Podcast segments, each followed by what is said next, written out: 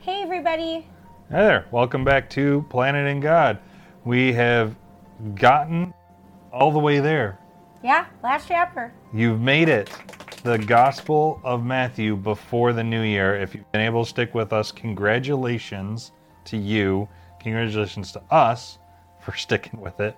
Super cool. I'm excited that we did it this year. Yes. Um, we'll have to start planning for next year. We're going to do this again. That will be our third annual Gospel Before the New Year challenge. Yep. So get yourselves ready. It'll be another chapter a day type thing. We don't know which one we're going to pick yet. It's either going to be Mark or John. So uh, if you have a preference, put it in the comments. We'll see uh, Yeah.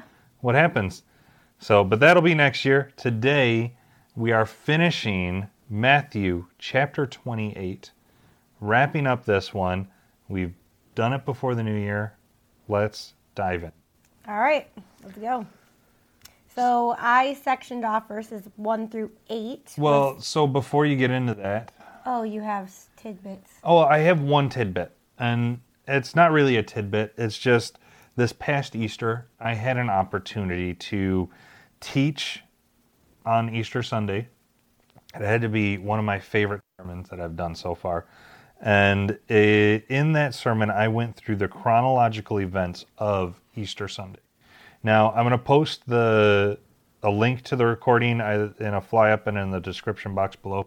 I will note this that at that time, our church was having computer issues, so the recording, the video recording, is very glitchy, but the audio is solid. I think what I'm going to eventually do is overlay my PowerPoint with the audio and just fix it and probably reload upload it to this channel.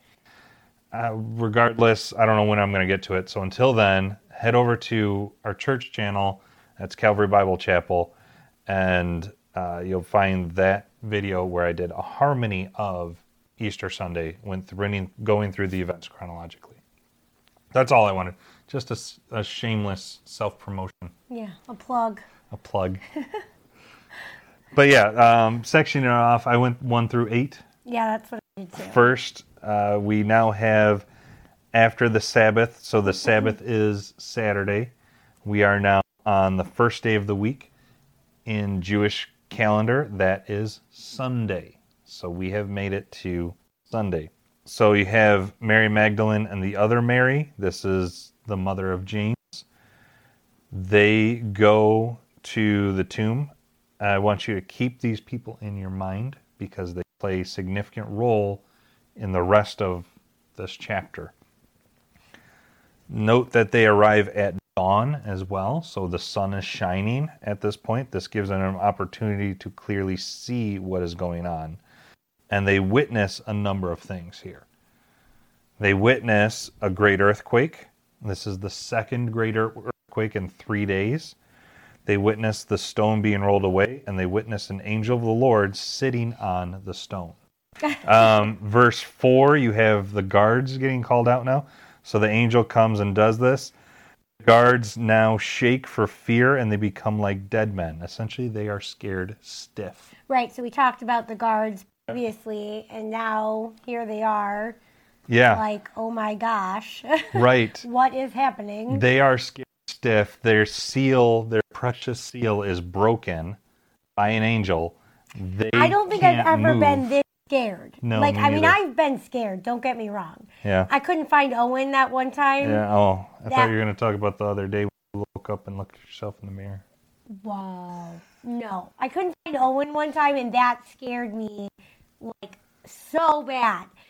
But never to the point of like, oh, I can't move, like I'm shaking. Right. But um, so like I, I imagine that fear being just so great. Yep. I, I can't even imagine. It's almost hard to imagine. It is. You're so afraid you just can't move. or became like dead, right? So like Right. they did maybe or they something of this sort. well like dead men so they either fainted or they fell over right some something to like they're on the ground they're stiff like a three day old body.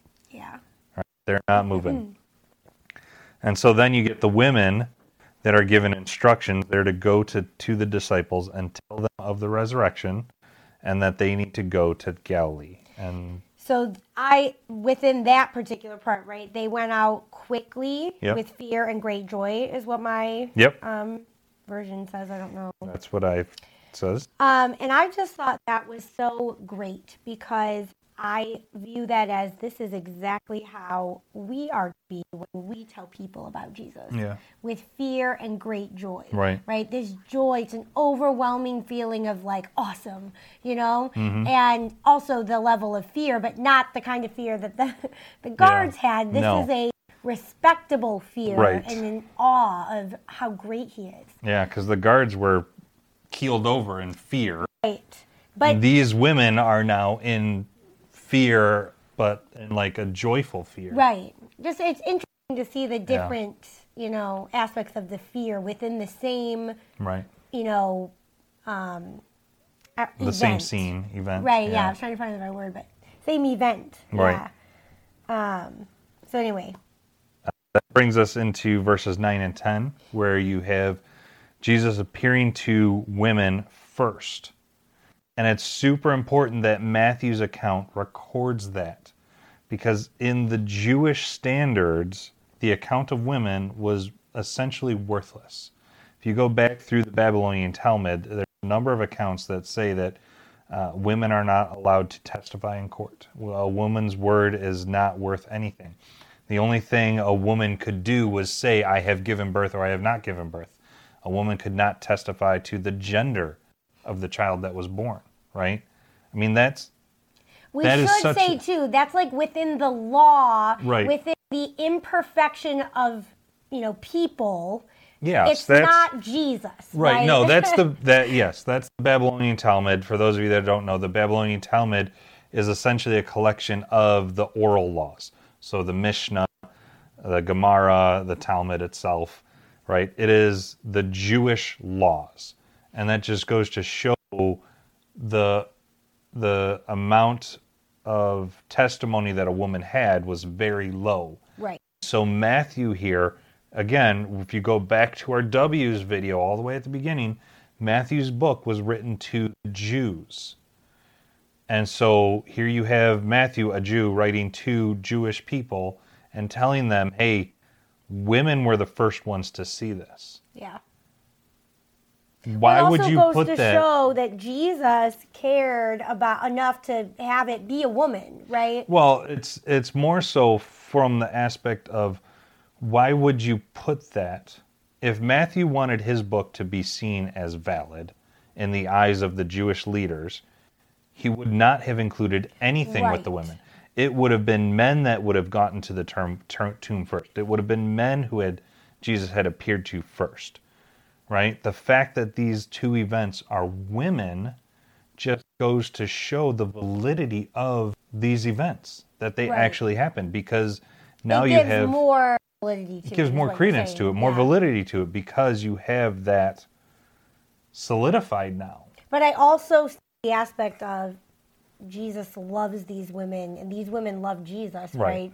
There's this level of they were there for a reason. I mean, the disciples weren't even there. No, they weren't. They were like Well, they, they were, doing there. their own thing. Well, right, they were there at a different point. Well, they were there to to anoint the body. Right. Is essentially what the women were.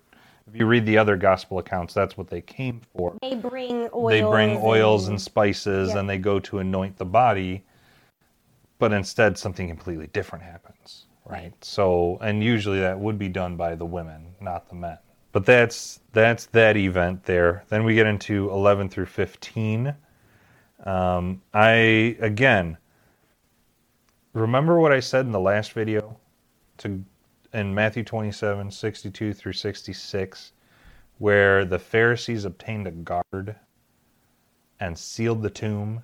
Why? Because they were afraid the disciples were going to steal the body. What do they say here? Right? What do they do here? I want to read these verses here.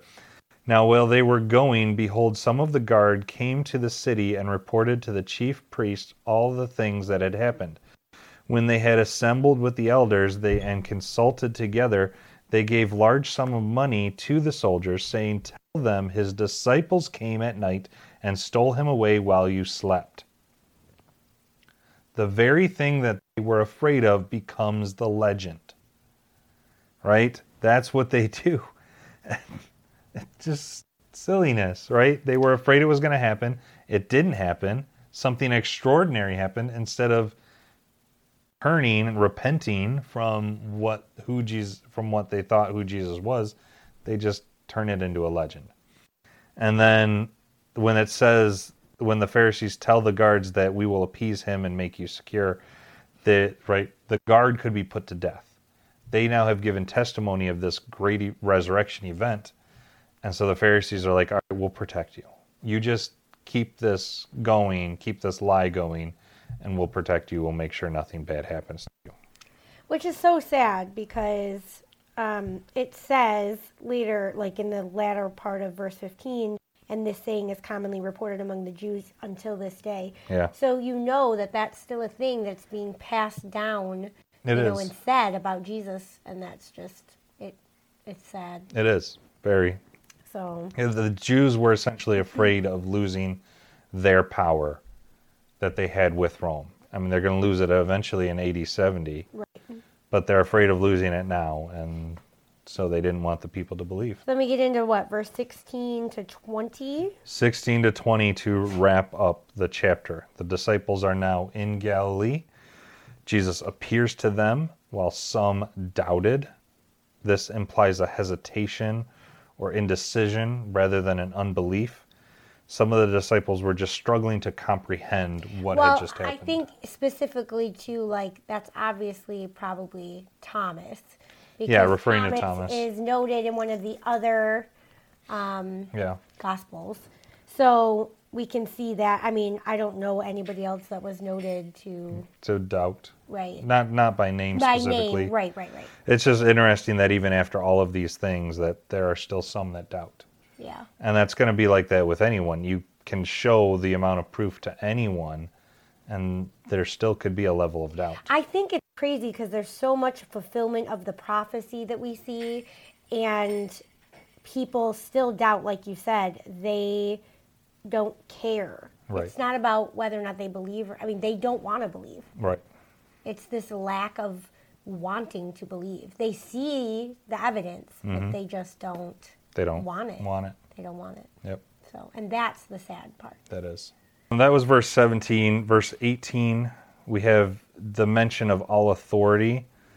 Uh, so essentially, what Jesus means when he says that all authority has been given to me, that there is no one greater thing to limit his freedom now, right? There's nothing to limit him.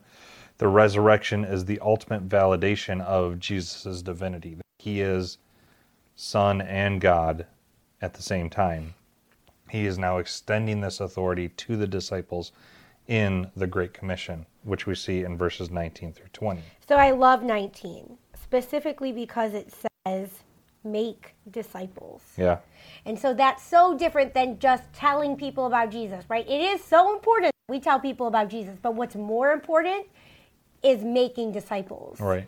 right? That is the key words for me in this particular verse. Yeah. Um, it stood out to me because I get so, like, I think we get caught up in this aspect of, yes, we have to tell people about Jesus, but what is so much more important than telling people about Jesus? It's discipling them Right. Making You sure that they know and understand. so that they can then Go and tell, tell more others. people. Right. So um, the telling is very important, but also the growth within um, the Lord is also. Yeah. I liked that. Yeah. So the da- task at hand for the disciples is the preaching and teaching of the gospel of salvation. Make disciples to baptize. Right. Baptism is not a way of salvation, just so you know. It's an outward expression of an inward. Right. You're just telling everybody around you that you've made a choice. Right, that you have publicly accepted um, Jesus as the Messiah. And then Jesus closes it out with a promise um, Lo, I'm with you always, even to the end of this age, referring to the second coming. That Jesus will be with you, be with the disciples until his second coming, and he'll physically be with you. Yeah. I noted that, um, you know, he's with even to the end of the age. But that was so thankful. For It that. is. Okay. So that wraps up Matthew 28. that wraps up the Gospel of Matthew. So we're so grateful you've been able to stick with us. Go back and watch the other ones if you missed anything. And we'll see you in January. In the new year. In the new year, we're going to start a new series. And uh, the end of 2023, we're going to do this again for our third annual Gospel Before the New Year Reading Challenge. And so we hope you'll join us then for sure. yep. All right. Well, All thank you, and we'll see you later. Happy New Year.